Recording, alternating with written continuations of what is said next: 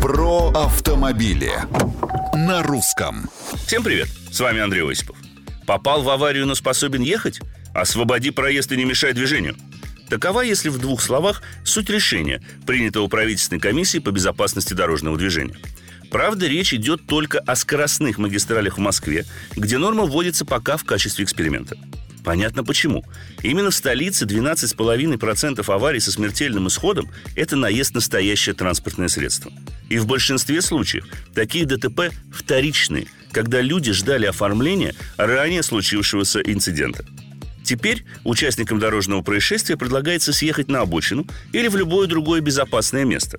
А в случае возникновения спорных ситуаций вполне можно положиться, считают специалисты, на записи городских камер видеонаблюдения, чтобы восстановить картину ДТП.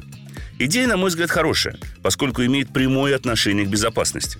Однако для ее полноценной реализации потребуется внести ряд изменений в действующее законодательство, самое главное из которых – это разрешение оставлять место ДТП, что сейчас, напомню, карается весьма сурово.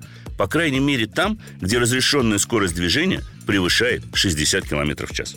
Комментарии, мнения и предложения приветствуются на страничках Русского радио в социальных сетях. С вами был Осипов про автомобили на русском.